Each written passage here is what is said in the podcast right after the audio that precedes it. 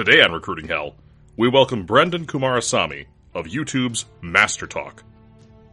And we visit the way to become that mysterious ideal candidate. Five minds are greater than a single mind. So if there's five other people that are all going up against each other versus five people who stick together, they're all going to share resources. So let's say me and you and Robb, we're on the same team.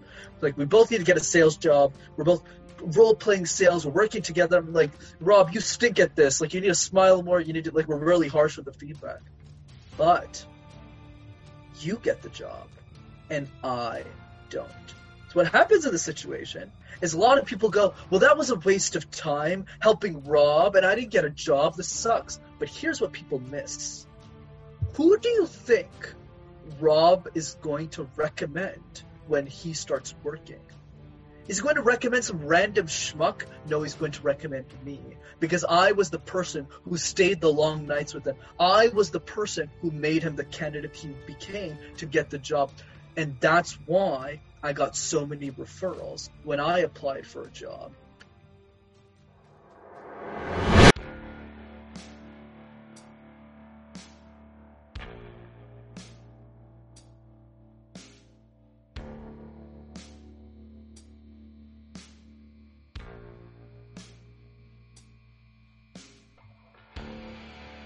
Hello, and welcome to Recruiting Hell. I'm glad you're here with us today. I'm your host, Robb Conlon. Welcome to episode 19 of our show. And our topic today is speaking, something we generally all do readily with very little thought. But is it really that easy, especially when you're placed on the spot in an interview with one or maybe more people? There's an old quote and a reference from some data that was gathered many years ago that asked Americans what their greatest fear was. And I'm sure this works for other countries too. Uh, but people answered things like, my greatest fear is nuclear war or fire or I hate snakes. You, you get the deal. You get the picture. And that data was then compiled into a top 10.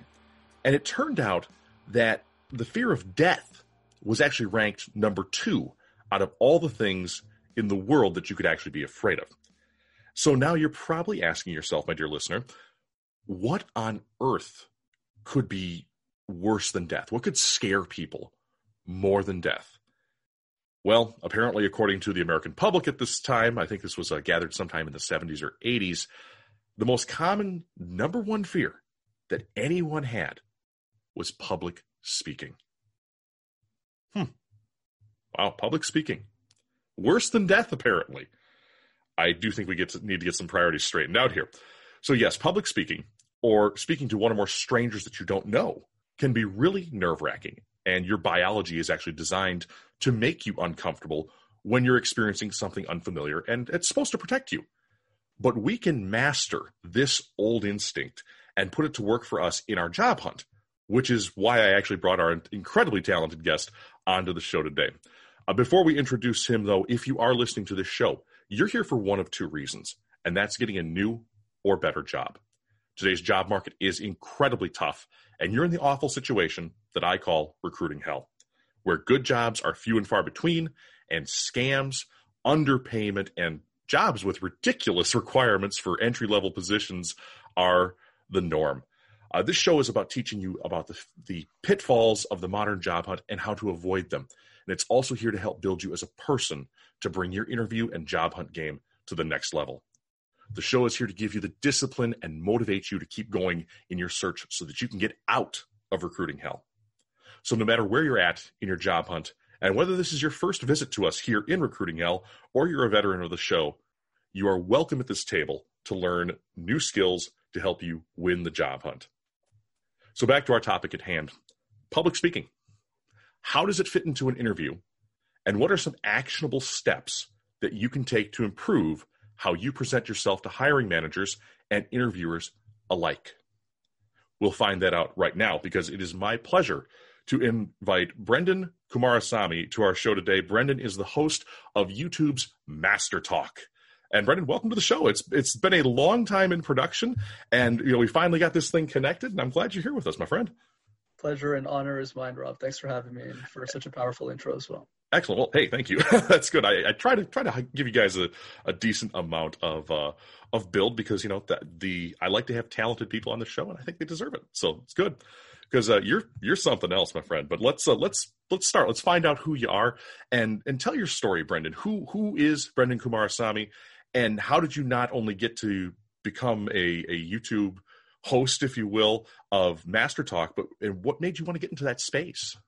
Yeah, absolutely. I'm happy to expand. So my journey started at the age of five, Robb. My parents looked at me. I grew up in a city like Montreal, Canada. Mm-hmm. And they said, well, Brenden, you know, you live in Montreal. If you want to do well, you need to know how to speak French. And you don't. So we're going to put you in a French education system. Hmm. So not only was I afraid of public speaking my whole life or presentations in general, I had to present in a language I didn't even know.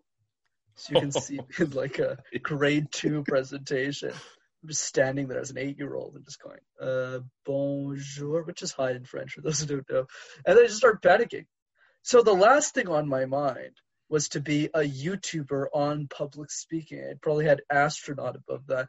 But then when I got to university, what ended up happening is I did these things called case competitions. So think of it like professional sports, but for nerds. So other guys my age were, you know, playing football or rugby or soccer or basketball. This definitely wasn't me. I was clearly not equipped for that, as you probably tell through the video. But what I did instead was I watched other people present, and I also presented competitively. That's what I did for three years. I fell in love with public speaking, the competition aspect of it. So by the time I graduated, I presented over 500 times, coached dozens of people, wow. and realized that I was like the youngest speech coach out there. So I started making videos on the topic after I joined corporate America slash Canada. Because I realized a lot of the content out there on public speaking was terrible. So bad. You hear terrible advice like, oh, Robb, you should like picture everyone in their underwear. You're like, wait, what? Well, that's not right. That doesn't make sense. So I started making videos in my mother's basement. One thing led to another. Production got better. I got better. And here we are today. Gotcha. And, and that, that is so cool. And again, so you are bilingual then now. Is that, is that correct? I'm actually trilingual. So I speak no. English, what? French, and Tamil. Yeah. Uh, and and what's the third one? And Tamil. Tamil. Where is where does Tamil come from? Yeah, you got so so Tamil's spoken primarily in uh, three different countries. So India is one of them, where it's like one of the most spoken ones. Actually, not one of the most, like in the middle. Sure. Then there's Singapore, so it's spoken in Singapore quite oh. a bit, and also in Sri Lanka, which is my home country. Gotcha. Okay, fantastic. Very cool. Very cool. So I, I actually I try to be a little bit geographically like I won some competitions as a kid and like I did I didn't know where Tamil came from. So hey everybody, we learned something today. That's cool and that's really neat. That's your heritage. That's awesome. Excellent. Well, so now we, we've made the transition from five year old Brenden being terrified in in French school to trilingual Brenden working for a, a massive company that's well known the, world over. I don't know if you want me to say them or not, but uh, it's that's really cool. Uh, I think it's it's a great great kind of journey to to see the transformation. So now let's let's kind of dive into this. You know, we've got who you are, and let's look at public speaking and how it kind of translates to the job hunt. And I recall a time when you and I were again doing pre-production for this. You mentioned at one point you had an interview process. I think it's for your current position that took you eight months to prepare for, and that is such an insane like that's an insane length of time. How did your current skill set help you to get that? And, and what kind of tips can you offer folks on, on something that's kind of that bananas?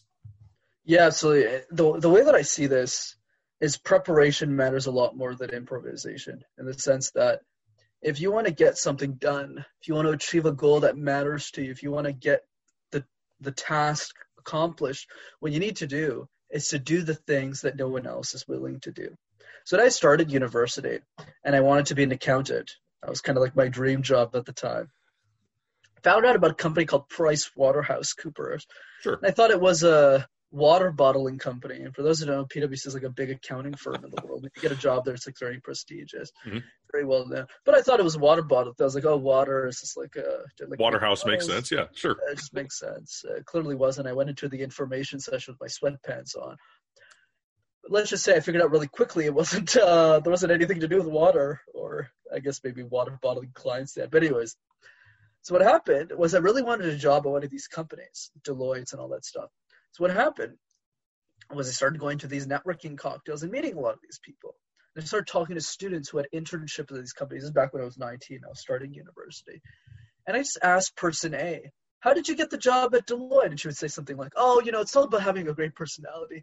Then I talked to someone else at EY, and he or she would say, you know, you got to do these things called case competitions or like business things, and they make you stand on the recruitment process. Third person goes, you need to study hard, Brenden. And then the fourth person said, hey, you should like get involved more, volunteer more. So the secret is that I did everything and I became the ideal candidate, the perfect candidate. So whenever I tried to get something, whether it was a job, whether it was MasterTalk, I always did 10 times more than everyone else.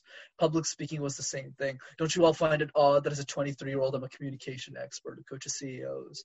The reason I did that is because I just presented hundreds of times a lot more than most people do in their lifetimes. So the idea is just always do more than the next person and do it so much so that it becomes impossible to not get the job. Got it. So you mentioned some some core concepts I think that really work into it into a job hunt there, and you we might have a listener saying like, man, I, I can't do ten times more. I got a wife, I got kids, I got all, all these things. I don't have any kids, but uh, I have all these things in my life that that take up this time. But you can you don't want to necessarily sacrifice any of that, but at the same time, you may need to reprioritize where your free time goes uh, in that case. And, and you saying that that do more and become the ideal candidate is is a challenge. It's very difficult, uh, and it's it's neat because you know you've you've done it, and and that's great because at your age, you know, coming out of, out of college or university, you know, I remember that time in my life where I had just buckets of free time, and that if if you're a listener in that that zone right now who's got that free time, whether you're because you're laid off or because uh, you are just coming out of school or something like that, this is the time to invest in yourself. I would think, uh, and not necessarily financially, but in a in a skills based way. Cool. Okay, so we we kind of found out how you tackled that, Brenden, which is great. So you you went and you met other people from the companies. But when we look at meeting people like hiring managers and recruiters, they can sometimes be a little bit, you know, imposing and, and they've got that that look on their face. Um, and if you are a job seeker who maybe has anxiety, you know, I, I don't necessarily. I, I love going and meeting people, but not everybody's me, not everybody's you. Uh, if what kind of tips do you have somebody who for somebody who maybe goes, man, these people freak me out. How do we suss that out for a a listener here? Because you said the, the underwear thing, no, that that's silly. How, how how can we actually do that better? Of course. So there's different layers to the conversation here, Robb, that I because I love the question, so I'm happy to share that. Sure. So the first layer that we need to talk about is how do you get warm introduction to those people? So what I always recommend people who are looking for a job is more about thinking on the side of, okay, who do I already know in companies? And how can I reach out to them so that they can make a warm introduction to the recruiter?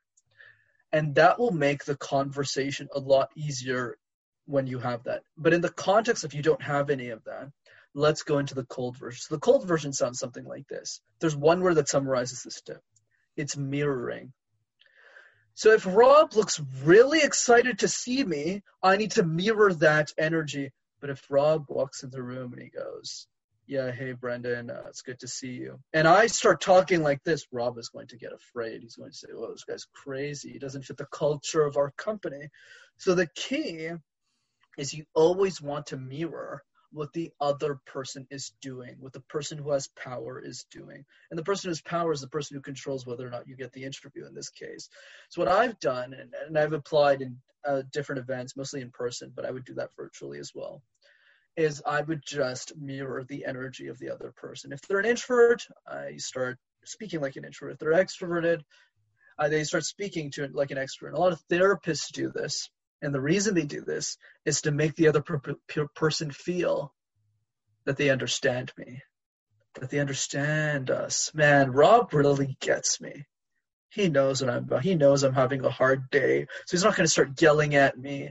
He cares about me, even if I have no clue who Robb is, because I just met the recruiter. Right. Right and that's the magic. So I would really practice this idea of mirroring. This other thing I would practice, I was like giving the intense stuff because I know a lot of people want to get that job and I want to make sure you get the result. That's why you're listening to the show because you care.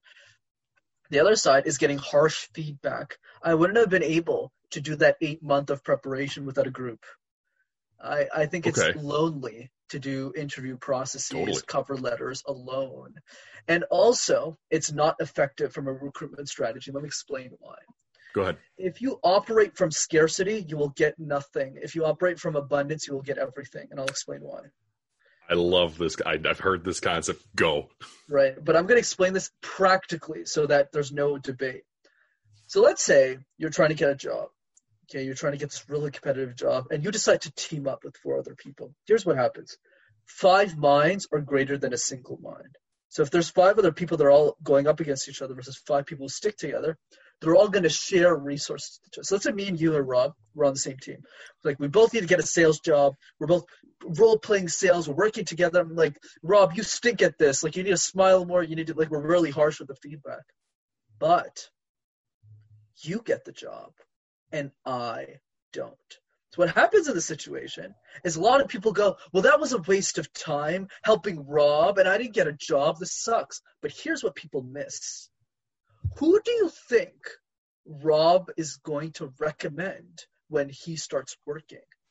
Is he going to recommend some random schmuck? No, he's going to recommend me because I was the person who stayed the long nights with him. I was the person who made him the candidate he became to get the job. And that's why I got so many referrals when I applied for a job because I Huh. helped so many people that all those people who ended up at crazy companies, Deloitte, Accenture, IBM, PwC, who was the number one person that they need to recommend? Brenden, you gotta come to PwC. You gotta come to Okay. IBM. You gotta come. So I had like 15 interviews and I got like Wow. three job offers and I kind of just, ah, I guess I'll work here and work there. That's the key to abundance.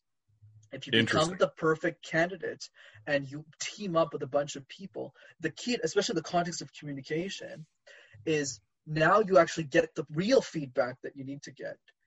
Whereas where Robb can say, "Hey, Brenda, you're not smiling enough, dude. If you're talking about something you're excited about, you're passionate about, you sound, you look like this." Well, no one else is going to tell you besides your accountability partner.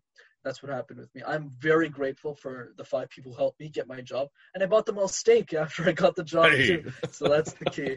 Uh, find some good people. Excellent. Okay, so that that's had a couple actionables in there. I just want to kind of re re bullet those, if you will. Find some some buddies, find some partners to help you help you kind of train through that. And if they get the, the position that you're helping them with, they're going to be a great reference for you. Okay, so that's actually that is really wonderful. That- That's like that's totally new content. Thank you for like seriously bringing an A game here, Brenden. That that's that's outstanding. Uh, so again, listeners, that is wow uh, probably something, probably one of the the hardest hitting minutes we've had on this show. So we'll we'll definitely box that out and make sure we play it to everybody. Anyway, so when you're when you're doing your your interview and things like that, you know, I come from marketing, I come from sales. I've always seen the the maximum of you need to write your ad copy for somebody who has a third or fourth grade reading level. Does that kind of apply to speaking as well? Hmm. So the way that the way that I see this, Robb, I guess in the context of interviews, this is probably going to be the most effective uh, way of thinking about it. But feel free to follow up with another Sure, question. sure, yeah. Is is this idea that most people don't prepare the copy at all? So let's say they go into an interview, you know, every uh, disclaimer alert: ninety nine percent of the interviews they're gonna say to you, "Tell me about yourself." Like you're just gonna, you would be shocked. Like the number of candidates I've interviewed at IBM, which is a very competitive job to get. Yeah, definitely. None of them, like I interview like 10 candidates, none of them even prepare it. So they walk into a room, they go, Yeah, I'm just gonna use a random name here. Hi, my name's Chelsea, and uh, yeah, my name's Josh, and you know, I worked at this thing, I do this, and I'm just there sitting there like, dude, I mean, or madam, you do realize, like, and obviously you don't see it in my face. I'm a great communicator, but Right. like it's it's, it's stone faced, right. Whereas whereas when somebody like me walked into the IBM interview, my tell me about yourself literally sounded like this. Hi, my name is Brenden. If there's one thing that you take away from my tell me about yourself, it's that I believe in helping other people achieve rocket level success. And there's three experiences in my life that helped me achieve that outcome. One was the case competitions, the 25 competitions I competed in, training delegates from across the world, speaking in countries like Serbia, Thailand, and the like. Number two is the amazing experience of philanthropy that I had the chance of accumulating in my university experience, whether it's through Charity Water or the book launch that I helped be a part of. And number three is the experiences I've had at PricewaterhouseCoopers, helping CFOs and financial directors navigate the complexities of the financial world and having that or being that example for them to follow. So through all these experiences serving my clients, et cetera, et cetera, I was able to achieve that rocket level success. And that's why I'm excited to, to, to be positioning for this role. So notice how the structure and the way that you enter the room, you just like they're just sitting there like, wow. Okay, like this person's different. And by the way, one thing I want to push for, I just kind of did that on the spot. No, it, it was not, perfect. Go ahead. Thank you, I appreciate it. Is I'm not saying for people to like to do it, make it all official and stuff, but you need to practice your tell me about yourself. Like there's so I've probably practiced that one 150 times, not like 10 times, people. The 10th time, my friend is laughing at me on the other side. He's like, "You sound like a thing," so like do it again and then reword this part. And like he would literally come next to the computer and say, "Hey, you should reword this part of the question. You should reword this part of the answer." So that when it was time for my interview and I did it, they, they kind of just went like, "Whoa, like this guy is like different." Like it's like you already got the job before you even start the interview. So uh, something I want to push. And and that that I think is something we've touched on in this show as well is the importance of the elevator pitch, that thirty to sixty second uh, advertisement almost for yourself to say this is who i am this is what i can do for you and this is why you should hire me so again another great snippet there for everybody and we've we've talked about that but at the same time seeing it done in a way that is I mean, that, you said you you ad libbed that but that was that was fluid as all get out brenden which is which is just great and hearing a great example of that i think will really help a lot of folks so listeners if you if you are looking for a really tight example of how to impress somebody when it comes to you know launching into an interview when they ask you what's the Robb Conlon story, what's the Brenden Kumarasamy story. That right there, I think, take that, dissect it, you know, break it down, and make it yours.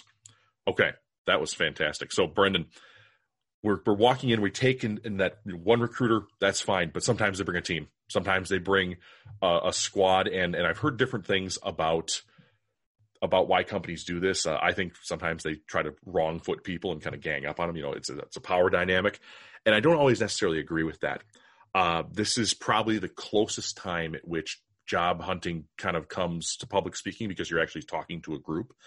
So, for someone who finds himself in a panel interview, what are some strategies that our listeners can actually use to help even that playing field, or maybe even kind of shift the, the things to their advantage? Yeah, and I'm happy to share something counterintuitive. Practice the panel before the panel. What does that mean? Always do the harder thing. So if you know there's a panel of five people, I mm-hmm. would arrange a virtual panel before the actual interview with 10 people that you don't like, that hate you, that are going to crush you. And that's what I did right? Uh, you know, I, I, made my interviews. You have, you have 10 people that don't like you? oh, yeah. Well, uh, let me rephrase. I kind of sure, say that for, for effect. What I mean is like very good friends of mine who aren't afraid to tell me the truth. That's what I mean. But the, the point that I'm driving is they ran me through so many walls in eight months that by the time it was time to interview me, I didn't care if there was 50 people on the panel. Like it didn't matter. Like, I was going to get the job because I'd practiced so much more. Right. So the advice for people, whatever the format is, for your interview, whether it's a one-on-one, whether it's a two-on-one, whether it's a ten-on-one. I, I think of it like a sports game, like war or something. Especially since we're in tough times, sure. make it harder. Like if you're if you're if you're training to run a 40-mile race, run 60. So when you run 40, it's a joke. Or if you're trying to present something you do understand, practice something you don't understand at all. Practice talking about hippos and nail polish. We can get into those exercises later. But the idea that I'm pu- pushing is if you do the harder thing, the presentation becomes easy. So I'll give you one uh, specific example. So for my IBM job, mm-hmm. the, the job I currently hold today, the interview process was very difficult in the sense that there was like 150 people on the short list, and then they shortlisted another 30 for the final round. Wow. And in that final round, I think maybe seven or nine people get a job out of the 30. So it's a pretty good rate, 33% chance. Not bad. Okay, yeah. But obviously, Brenden doesn't take chances. He's going to make sure he gets that job. So what happened when I was in that room is they made us do a group case. So how that works, this is very unique to the job I applied to, which is still good learning for everyone's listening because your job, your intro would be easier than what I did.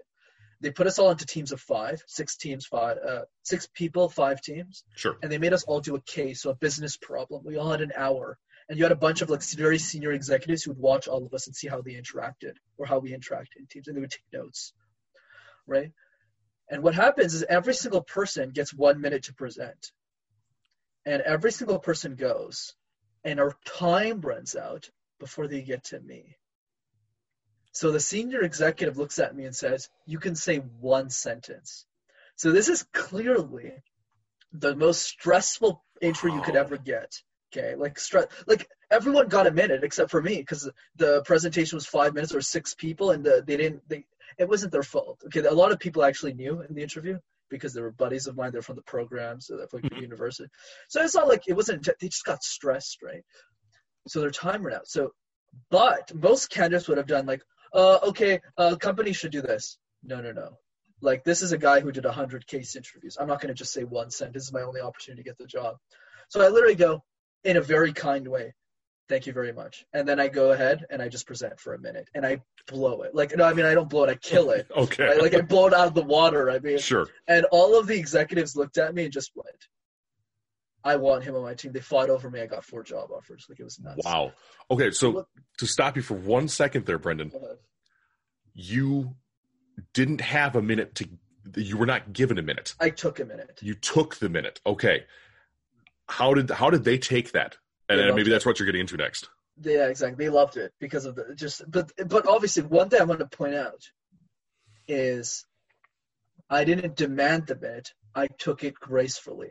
The point I want to draw here, okay, is if you always do the harder exercise when it's game time, you'll be prepped mentally.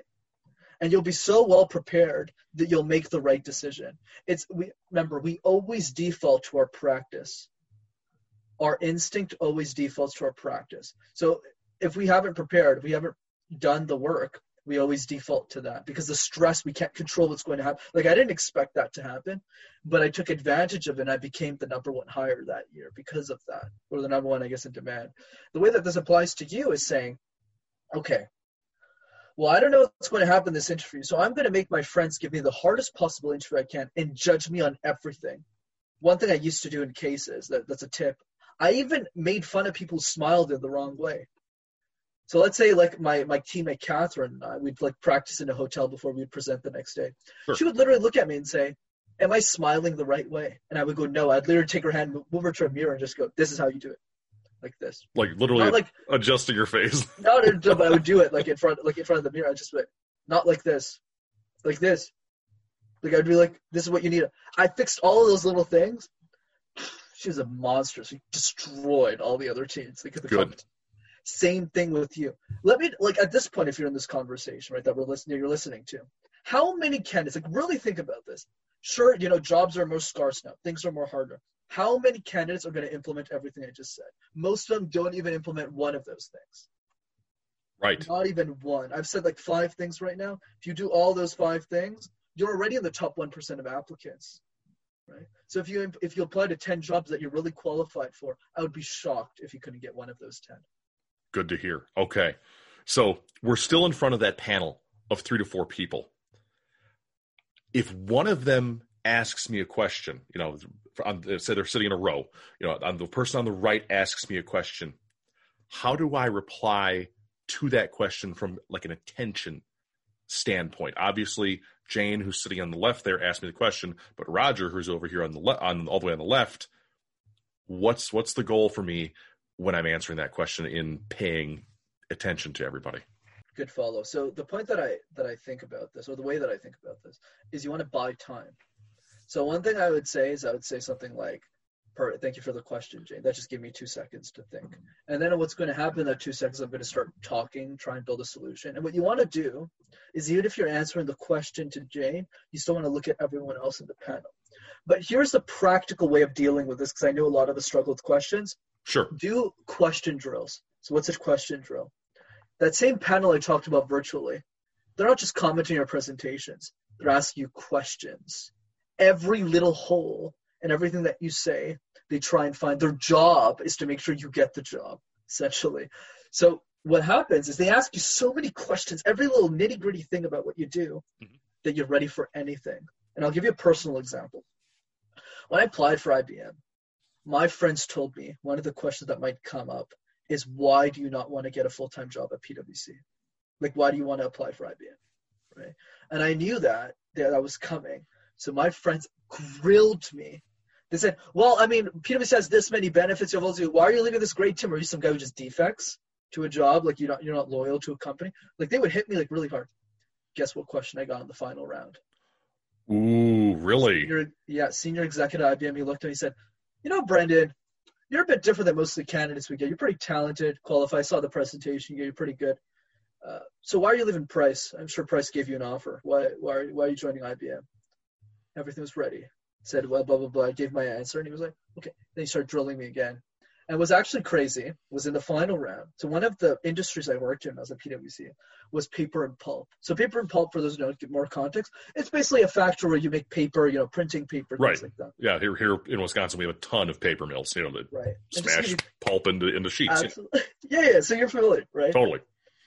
Fortunately, unfortunately for me, that was an internship, right? So I knew a bit about paper. and Okay. pulp. I was talking to the lead executive of paper and pulp in Canada. Like the guy in front of me was No the way. guy. I just got really unlucky. That's that's how unlucky I got in this interview. And he was like, "Oh, it's great that you worked at uh, Paper and Pulp." He probably he knew the client, right? Even if I couldn't even say the client, he probably knew who it was Sure. without even like flinching. He was like, "Walk me through the entire Paper and Pulp process." None of my friends prepared me for that question Yeah. right? I was just like, crap. Obviously, like I did well and I did okay. So what's the lesson here? And the reason I'm being transparent here, because I got the job, right? The Right, reason yes, I'm being yes. transparent here, because you know he loves me. We're great friends now. He's just really hard for the interview, but he, he's awesome. I love that guy. But there's a point that I'm driving is you always need to prepare for everything. But the only way to prepare for everything, especially in the context that you mentioned, asking questions, there are definitely questions you won't know the answer to. So the best way to prepare is by getting your friends to ask you every question in the box. You know, Robb, what's your greatest weakness? Why do you want to work here anyways? What do you think our missions and values and how they tie into who you are? Blah, blah, blah, on and on and on. Hours a day, you know, constantly. So when you're in that interview, they can ask you anything. It doesn't matter. Same exa- example I'll give again. This very podcast, when I was on my first podcast interview, you can imagine my reaction. Why is a stranger asking me questions about my life? I don't Right. know. Why are you asking me these questions? Which is obviously not your case. I know you're an amazing interviewer. But then after like a hundred shows, I kind of just said, well, at the end of the day, like, what's Robb going to ask me that I don't already have an answer to? Because I've just answered it over and over again. But that analogy applies to you in an interview, right? If if you've already answered everything, if you know you're telling me about yourself, you can't be somebody else. Like you know the answer, then Mhm. you'll be pitch perfect. Got it. Good deal. So again, th- th- another little summary bullet points there. If you've got three or four people in front of you, be prepared to answer almost anything. Uh, and again, train up with the people who are in your life that can help you. But when you have them sitting in front of you in, in that that spread, if you will, acknowledge the question, buy yourself some time, and then acknowledge folks in turn across the the span, if you will. There was one other thing that you mentioned. Oh, defaulting to your lowest uh, lowest level of training. That's actually something that I've I've always had in my my kind of brain here for the past number of years because it happens whenever you have an adrenaline dump. And from from my past industry in the firearms industry, we talk about self defense, and when you actually you know would have to use a firearm against another human being, that is an adrenaline dump because you're in a a deadly force situation, and you default to your lowest level of training. So if you don't practice, if you don't run the mind games, whether it's jobs or or hope, hopefully not a home invasion or something like that, you always default to the lowest. So the goal for a job seeker is to raise that floor. This this job that you have, Brenden, I like knowing everything about what the application process is. I'm I'm, I'm looking at this going, I, I don't think I'd ever apply for this. Like like this just sounds awful, but it sounds like you really enjoy what you do. Number one, number two, sounds like it's very rewarding for you. So, I mean, we talked a lot about a- ask, answering those questions, and we're asked a lot of behavioral questions in interviews, and I'm sure you were asked plenty of those. Uh, a few weeks ago on the show here, we covered the STAR method, which is situation, task, action, result. When you're asked a question like that, what can you teach us, Brenden, today about creating an effective story for an interview question like that?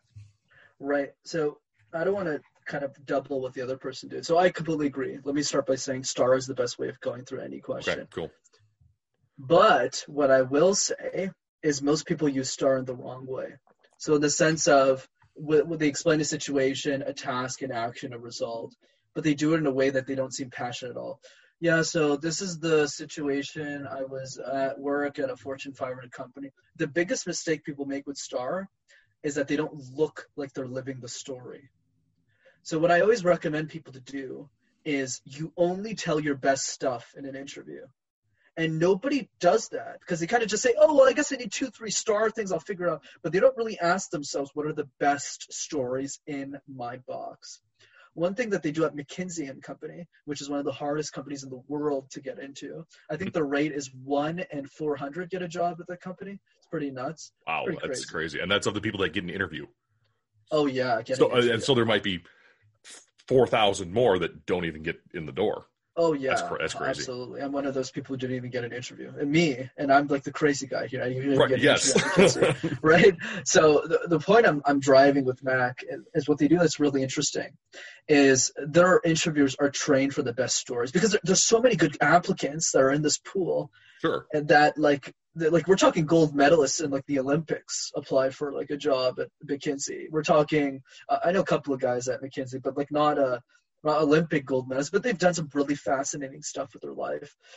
So the the key is when you talk about star in in your jobs that you're currently competing for and you that you want in your life, you want to figure out how can you start to pull out some of the most interesting stories within your repertoire. So one thing, an exercise I do with my friends that they did on me is out of everything in your life, Brenden, you know, the case competitions, blah blah blah. What are the three to two to three stories that like would blow people's minds? Okay. So one of them, I won't expand too much, but I'll just name Right, them sure. really quickly. So one of them obviously is the YouTube channel. So I started YouTube, the YouTube thing in university. So that's obviously very unique. Oh, like this guy's like adding values, creating thought leadership, very young. That's cool. That's unique.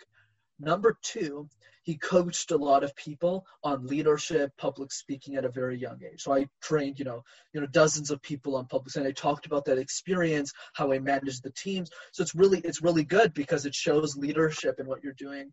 And I was explaining the hardest moment in my life, which was when one of those competitions got canceled. So we put in a bunch of work in and then we found out the day before that it wasn't happening anymore. So everyone was crying, and I had to do crisis management at the age of like 21. So you can imagine the way you're reacting to me right now.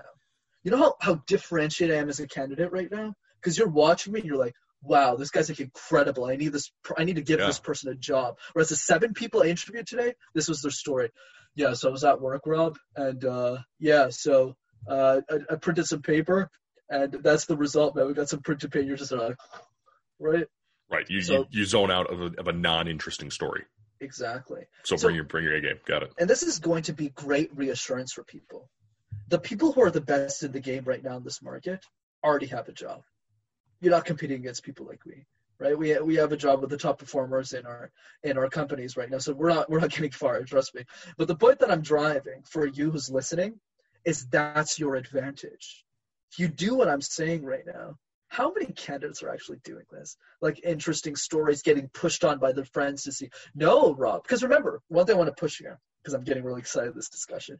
Your friends are much better at pulling out stories about you than you are. Let me repeat Yes. that again. Everyone else besides you is better at pulling out your best qualities than you. So whenever I when I started practicing this, it sounded something like this. Uh, yeah, uh, my name's Brenden. This is coming from the speech coach guy. You know, I'm Brenden, and I worked at PwC, and I won a job at IBM. Thank you. Then my friends look at me, and he's like, I've spent three years competing with you. You're one of the brightest minds I've ever worked with, and you don't sound like anything that you usually are. Step up your game. And I just said, okay, but I don't want to talk about this, Rich. I don't want to do that. It's like, you're going to do that if you want the job. You need that accountability. You need someone to tell you what your great qualities are so you can bring them out in a very eloquent way that I've done a couple minutes ago. Yeah, and that's that's outstanding. And, and you you mentioned a, a great point there too about yes, the, the creme de la creme. You know, you you are a smart person. That's why you're why you're on this show. Uh, you are a smart person and you're a gifted person. I can tell that. I can tell that from the moment that you and I uh, connected through the the guesting platform that I use. Uh, I can tell like, well, this guy's really got his his stuff together. And I may not be as bright as you, but because you're you have a position, I don't have to worry about you. You're not my competition, which is awesome.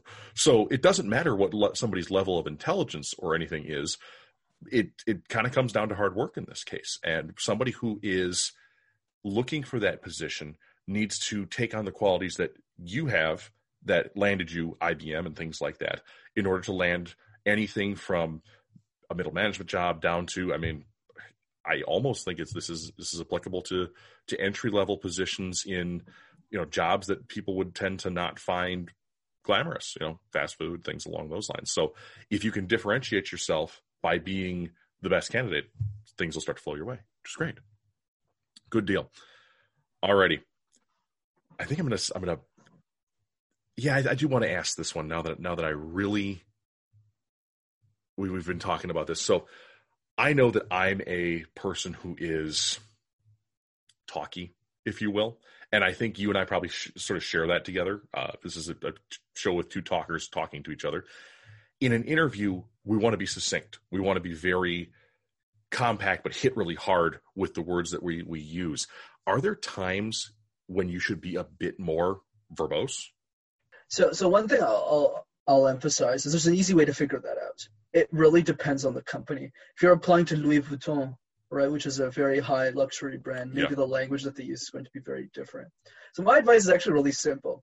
But, but it's going to be French not... too. It's going to be French because Louis Vuitton. oh, right. Yeah, I do like. I, no, I brought out my little. The French actual thing. words you use. Go ahead, Brenden. Sorry. Yeah. No, no, no. It's all good. It's all good. But the, the point I'm LVMH essentially. But the point I'm, I'm driving is any company you're serious about, you want to make sure you're talking to somebody in the department. I don't care if you're applying for a sales job. I don't care if you're applying for a secretary job. Doesn't matter. You need to get to know one person on the team, even if you're cold emailing them. I cold emailed a bunch of people when I applied for the different consulting because I hit all those firms, McKinsey, Bain, and all those companies. Sure. But the reason you want to do that is so you understand the language in which they operate. So I'll give an example. McKinsey's a good mix of professionalism and casual. So they, they know how to act professional, but they're a bit more casual with their coffees. BCG is super casual at the Montreal office. They're super easygoing, incredibly hardworking though. You know, IBM is so casual. But as a point that I'm driving is by understanding the language and how they speak, you know how to speak in an interview. In most cases, at least in the city where I applied for jobs, most people are super casual. If you use very complex words, they'll actually like you less for it. So I think the point that you want to drive is mirror the language of the other person that you want to interview for. You basically want to convince them in an interview that you're one of them. That's why my number one tip with interview actually has nothing to do with public speaking. It's get the job before you even interview for it. So that means that when you get when you get when you walk in for your interview, the interview should already know you and like you because somebody that either referred you or somebody you got a coffee with said, hey, by the way, this Brenden guy, he's really interesting. You know, I had a chat with him for 30 minutes last week. I think he's going to be a good fit for the team. So they're both going to say, oh, well, Brenden's already a good fit for the team. And then I come there and just validate what they already thought was true. Got it. And I'm so glad you actually went into that because I was going to ask you exactly that. You know, what's what should I be picking up to to take with me to that one-on-one interview and and finding out, you know, you're already one of us is is probably the biggest thing. And and in, if I can add a bit of my expertise on that, I, I think uh, you have a very short amount of time if, and you you'll have done some research and things like that but you have a very short amount of time to adjust yourself to being one of them because you maybe you've met somebody through an email and that doesn't necessarily tell you how they speak or you know through linkedin whatever it might be. So you have to be very perceptive in that first meeting with somebody to be like okay i have to match energy. I have to match posture. I have to match things that are are their body language uh, maybe their their level of education, things along those lines. You have a very very short window to do that initially, but as you're taking through taken through the interview, you can actually adjust that kind of on the fly, which is really really neat, and you should evolve that persona as well. So really really great stuff there, Brenden. So I think we're down. Actually, you know that that I was going to ask you what's the biggest guiding rule for interviewing when it comes to talking. I, I think you did just slam it home there, which is which is really interesting. Uh, let me go to this. This kind of next question is kind of talks about the same thing, uh, and it's one of my favorite comedians. This guy by the name of uh, Eddie Izzard. Have you heard of him? But I'm a huge fan of stand up, though. Okay, very good. Well, Eddie is a is a, a cross dresser, and he's British, and he does some TV and some movies too. I think I think he was in Peaky Blinders for half a minute or something like that. Uh, but in one of his comedy bits, it's an older one. Uh, he talks about America's national anthem and how we always look so proud of what we're singing, even though some of us don't know the words. And he makes a big show out of you know singing the Star Spangled Banner in absolute gibberish. But at the end of the bit, he mentions the following, which is 50% of what you say is how you look when you say it, 40% is how you sound, and 10% is what you actually say.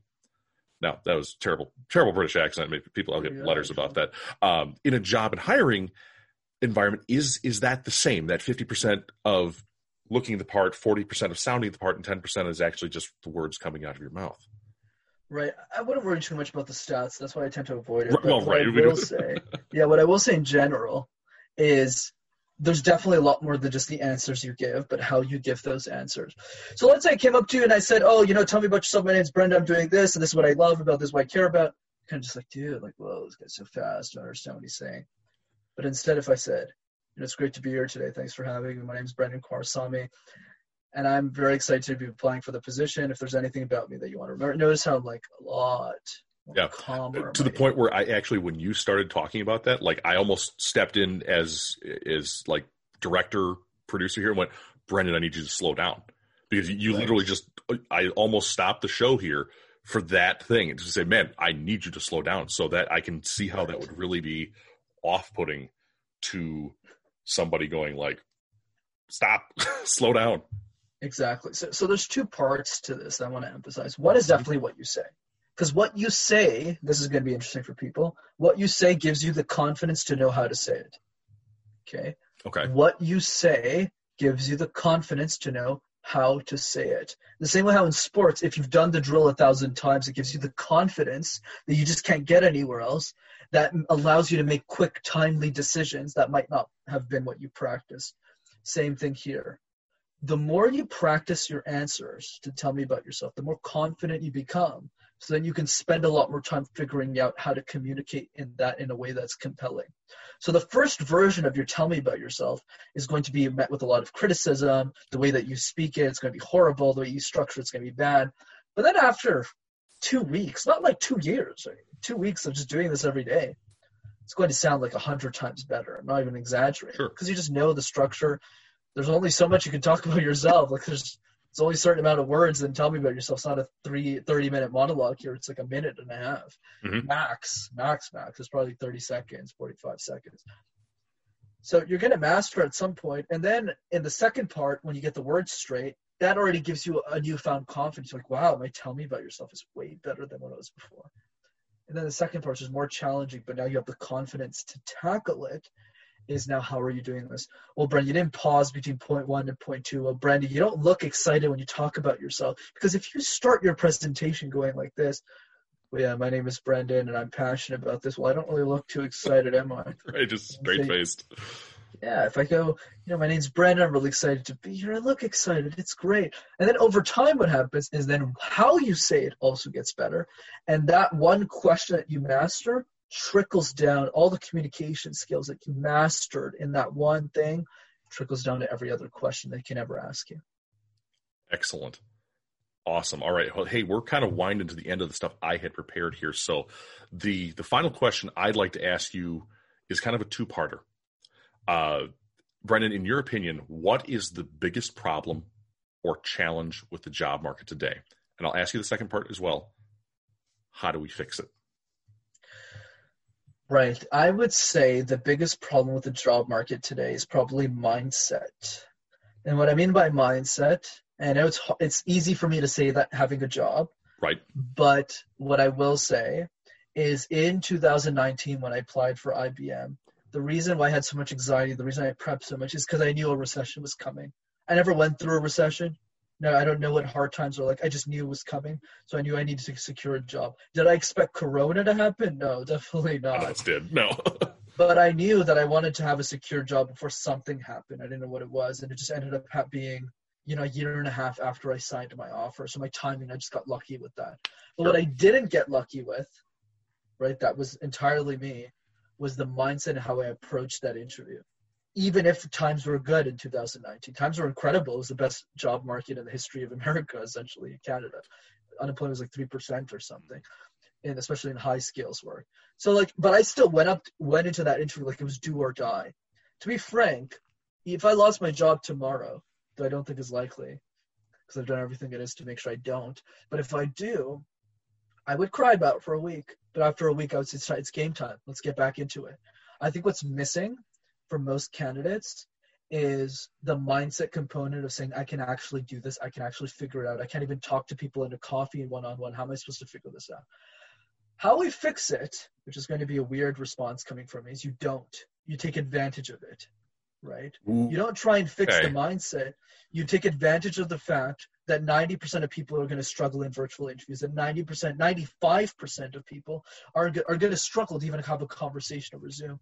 You exploit it because right now what you want to do is you want to take advantage of every win you can do. What I'm going to tell people is always be selfish first, get your chips in order, and then help other people. I never would have started MasterTalk until I had my needs met. Now I can focus on helping the world, doing podcasts like this for free, helping people, adding value after I won. You need to focus on your win first.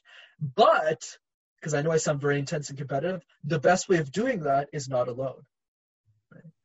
got it. Get So group of people. back to that group. right go find the people who believe that what you believe who are in that 5% who are willing to go getters get the stuff that they need promise you'll all be successful every single person without a doubt that helped me get the job that i have has a job right now. And Really? if they didn't i would be the first person to recommend them to mine to my company right? And that's the key. When you have those five percenters who are willing to think like you didn't push for the game i don't see how you lose. I honestly don't. Wow. And that, that I think we've had powerful stuff from you today, my friend. We really have. So we're we're winding down, and there's there are so many takeaways. Like the show notes for this are going to be bananas. They really are. Um, and and actually, you know what? I, I want to say I don't want to say speaking of bananas, but I made myself a little note up here. You mentioned hippos and nail polish, and this I that was my last written question. But what what did you mean by that? I, I, I hate teasing things and then never closing them out. Go ahead. Yeah, of course. So what I meant by that is one exercise you can practice public speaking with that will really give you a lot of mindset. We can demonstrate this. It's called the random word exercise, Sure. where you essentially give yourself a random word and you present something out of thin air. So why don't we just practice this right now, Robb? Why don't you just give me a random word? Uh, let's go with paint. Paint. Sure. Awesome. Paint. I like to do a lot of things with my life, whether it's arts and crafts, whether it's being on a podcast like this. And in that same way, creativity can be expressed in different ways. But there's one skill in particular that drives my creativity the most. And no, it's not writing. No, it's not making videos on YouTube, but it's to paint.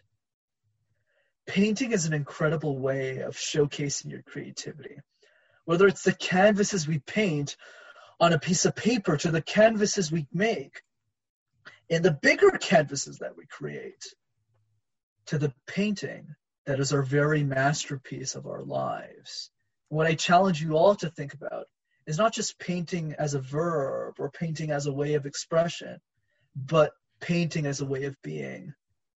Don't let other people paint your canvas. Paint your own. Be the own masterpiece of what you were meant to be and share your paintings with the world. So notice how I just like said something completely random here. The point that I'm driving But, but it wasn't. It wasn't random. There were there, were, there was definitely stuff. And go ahead. Th- Three Right. things. Three things. One, never compare yourself to me. I've done this 2,000 times. I'm like a slave on podcasts. I keep doing it over and over again because I need to demonstrate, or else people won't know what the benchmark is. Number two, all I'm asking for is five minutes of your day. Every day, one word, one minute. Like so, five words, one minute. Just, you know, lamppost, wife I'm arguing with, tree, floor, cupboard, one minute each. That's that's where the nail polish all that stuff comes from. I got nail polish two weeks ago. So I started talking about beauty and how the definition of beauty changed. You figure it out. Number three, which is the most important thing. This seems ridiculous, but the implications are a lot more important than you think. The implications are as follows. If I could talk about hippos for a minute, if I could talk about nail polish for a minute, who cares about an interview? They're going to ask me things I already know. They're going to ask me about experiences I already did. They're going to ask me questions I've already been asked before. That very interview that you were scared of, that you were so afraid of, suddenly becomes a joke. And that's the point of the random word. Got it. It's it's the almost like the sell me the pencil exercise, but slightly altered to be more ad libbing. Got it. That's really cool. All right, now it's your turn, my friend. Uh, I'm out of I'm out of stuff, and at the end of the show, every you know every show that has a guest, we give you the opportunity to bring out some of those things that I didn't. Uh, I don't want. I don't want to ever have you do my job for me, but uh, you know, there there's probably a couple little, things left over kicking around that I didn't ask you about, uh, and you know, we would love the answers to those. So, what didn't I ask you today, Brenden, about public speaking uh, for work to help folks in their job hunt? Absolutely. So I, I want to bring two things to the table here that I think it. are going to help a lot of people. One is most candidates don't prepare a good set of questions to ask at the end of the interview. Mm-hmm. Their questions are literally like it, it's just a joke. Like don't ask questions that everyone else is asking. Ask questions that only applies to the company. So for example, if you're applying to a company like IBM, don't just ask about, hey, like what do you think is the biggest mistake that people make at the job or blah blah blah. No ask them stuff that's relevant to them. Hey you know i heard about this initiative that you're working on right now at ibm and the, at your office specific. Can you tell me more about that and how other consultants have gotten involved with this? Boom. Can you give me an example that demonstrates the culture well within the company? Bam. Now you're asking questions that are relevant that are interesting and that are unique.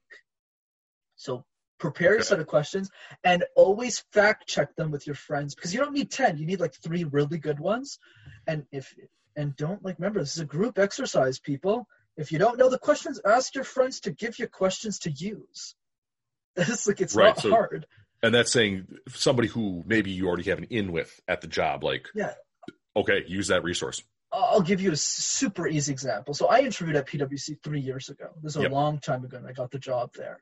And I asked a really good question, which is as follows Can you give me an example that demonstrates the culture of the company? That was really interesting. Like a Great. specific example. Like, Great wow. question. And then my friend interviewed at PwC three years later, and I just and I wasn't working there anymore. I was like, dude, use the question. Just use the same question. No one else is gonna ask that. He asked the question. Recruiters are like, wow, that was a really good call. You got the job the next day. That's the point. Okay. Don't try and reinvent the wheel, people. Work as a team. Try and figure out questions that people aren't willing to ask and ask them. Number two, this is the best career advice I ever got. So I was 19 and I started competing in cases. I, I did a competition with McKinsey, which, like we all know now, right. since the interview is like a really prestigious company. I thought it wasn't a big deal. I didn't really know what it was. And I met one of the senior partners there. Really impressive guy. He's like one of the youngest guys and really like, super impressive. And he gave me the best piece of advice I'll never forget. He said, think like an executive on day one. And I asked him what he meant by that. He said, everything that you do, I don't care if you're an intern, I don't care if you're an entry level, I don't care if you're a manager, always think like the most senior executives in the company and pretend to be them. And that doesn't just mean in what you do, it also means who you surround yourself with. So when you start at a company, what most people do is they go, okay, uh, Robb gives me tasks to do. I complete the task. I do a good job. But the really high performers do in any company is they understand the business, the organization. So when an executive gives them work to do, they're not afraid to say, how does this apply to the bigger picture of things? Because that's what an executive would ask. So when I went into my interview process with IBM, the reason they gave me the job, yeah, sure, you know, it was great with the presentation, but it was my questions that differentiated me from everyone else. I asked them questions that only an executive would ask. So things like, Talking about client generation, how do you think about building relationships with big conglomerates within your client base, and how do you use that to generate new leads? And they looked at me dumbfounded because I was 21 asking these questions at right, the time. Right, yeah, I didn't learn like, those questions until I was like 33. right, they were like triple or double my age, and they're just looking at me like this guy understands the business. So when I started working, I started like the first thing I did when I was on the job, I cold emailed a couple of senior executives at IBM, and I just said, "Hey, I'm new. Uh, can I talk to you?" They all gave me their time. Really? Because nobody else does it. Hmm. I started meeting them. I started like one question I asked them: "You can steal, like I'm giving you all the golden nuggets. So I'm not competing anymore, right? Love it. That's why you're here. right, right. That's right. You're not competing so, anymore. So right, not competing anymore. So the golden nugget is this question I asked an executive. I said, "What's the best piece of advice you've ever given another executive?" So the reason this is gold is because it, it prevents the dumb question they usually get, which is, what's the best, best piece of advice you have for me? Now it forces them to answer something that only an executive would know. Because I want to be an executive. Remember, think like an executive on day one. So what happened is I started building a relationship with all these executives three months in, and they treat me like an executive. Interesting. And I'm 23. Right. Does that make any sense? That's the point. In your jobs, in your interviews, when you have the job, because remember, part of the interview is when you also have the job. How do you make sure to keep thinking like an executive so that you're a value add to the company and not a detractor? Got and it. you'll never get fired. Good deal. Good deal, man. That that I I try to pull out like three things from every episode here. I we may be pulling towards six, seven, eight. I don't know, but either way, that's more content for fabulous people who listen to us. So, wow, um, thank you for for I get, for plugging those holes. I mean, and th- I think you really brought some unique questions that I didn't ask. I, I love the the think like the executive thing. That yes, there's always that thing out there that says yes, think like a boss. But when you actually think like somebody with the company and and get that advice, I think that's that's just excellent. So, uh, you know, I, I, talked about plugging holes there and getting everything there. Uh, it's time to make sure that people know where to find you, Brenden. We're we're, we're finished up here, and uh, where can people find you, uh, Brenden Kumarasamy around the internet? Of course, and one thing I want to add on the executive go, thing, go. can I plug uh, some about me and everything? Is a lot of people are probably wondering how do I think like an executive more effectively? Got so it. my advice is talk to them a lot more. You would be shocked, surprised to know that a lot of executives will actually meet people for coffee. They just don't because nobody emails them. When I was 20 years old, the thing that I did that really made me stand apart from everyone else, like it was impossible to compete against me, and I'm happy to share it, is I was the only student in Montreal who reached out to senior partners. I met the head of Ernst and Young's tax practice for Canada for coffee. Wow. When I was 20. I had an oversized suit on. I was carrying Ray Dalio's book Principles to pretend I was smart. I was shaking in the office like this, like a little girl, like an eight-year-old girl shaking. The guy comes up to me and he's like, "Hey, I'm, uh, you know, I'm, I'm so and so." You know what the first thing he asked me was? He was like, "How was your summer?" I was like, why is it? Do do executives like do summer? Is this like right, yeah? so what happened in that conversation? He was a really nice guy. Let's call him John. John was a really nice person. But when I learned in that conversation with him, he was just a regular dude. He was they all a are. regular guy. So it was easier for me to become that executive. So the more that you talk to them, now there, there's the guy that I that I speak to all the time is one of my mentors at IBM now. He's like the most senior executive there. Like he's like an SVP or something but he treats me like an SVP because I treat him like a normal human being. I don't say sir or something. Go, what's up, man? Like whatever. And he just gives me advice. Right, putting putting people on a, on a pedestal pedestal in the, the executive capacity.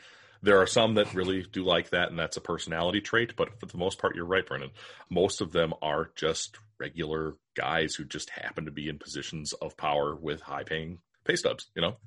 Absolutely. So, so I hope that advice helps. And if you want to get in touch with me and learn public speaking on all sides of the, the coin here, check out MasterTalk, which is uh, my YouTube channel. So it's in one word. And if you want to message me directly with any other question, I'm always happy to serve. Uh, that's Instagram at Master Your Talk. Awesome. Because I, you know, what, I gotta make sure we we are connected there too. So that that's good. But yes, so MasterTalk on YouTube, great channel. If you haven't gone and see, seen this yet, folks, the production values for for it are, are actually really nice, and I, I that's why I uh, really enjoyed having you as a guest here, Brenden, because I think you you bring a real polish to things when you put them together. So that's excellent. Again, thank you for being here today, and we'll get.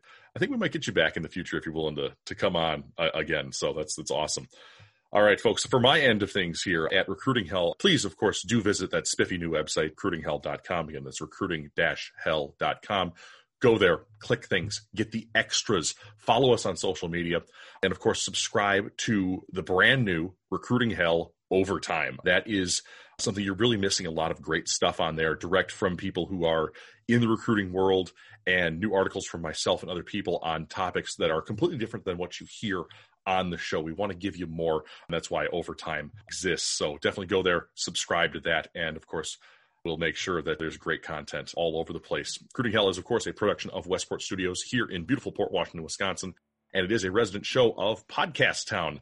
So if you're looking for more great shows and resources, please do check out recruitinghell.com. And under the Friends of the Show page, uh, you're actually going to find some some wonderful folks who I not only call friends, but whose input and feedback uh, actively make this show better. And they have some great resources for you. So please reward them with a listen or a visit to their site as well. And hey, if you haven't subscribed, followed, or shared this show, I would greatly appreciate it. And there are millions of Americans out there, Canadians too, all over the world, that could really benefit learning more about how to power up their job hunt with people like Brenden here. They're likely your friends and neighbors. Uh, let's get them helped out. That is what this is all about. Last but not least, thank you to Purple Planet for our music theme, and of course, you, the listener, for tuning in. I'm Robb Conlon, and until we meet again, keep moving forward with your self betterment and your job hunt. It's a marathon, not a sprint, and Recruiting Hell will be here to help you keep pace.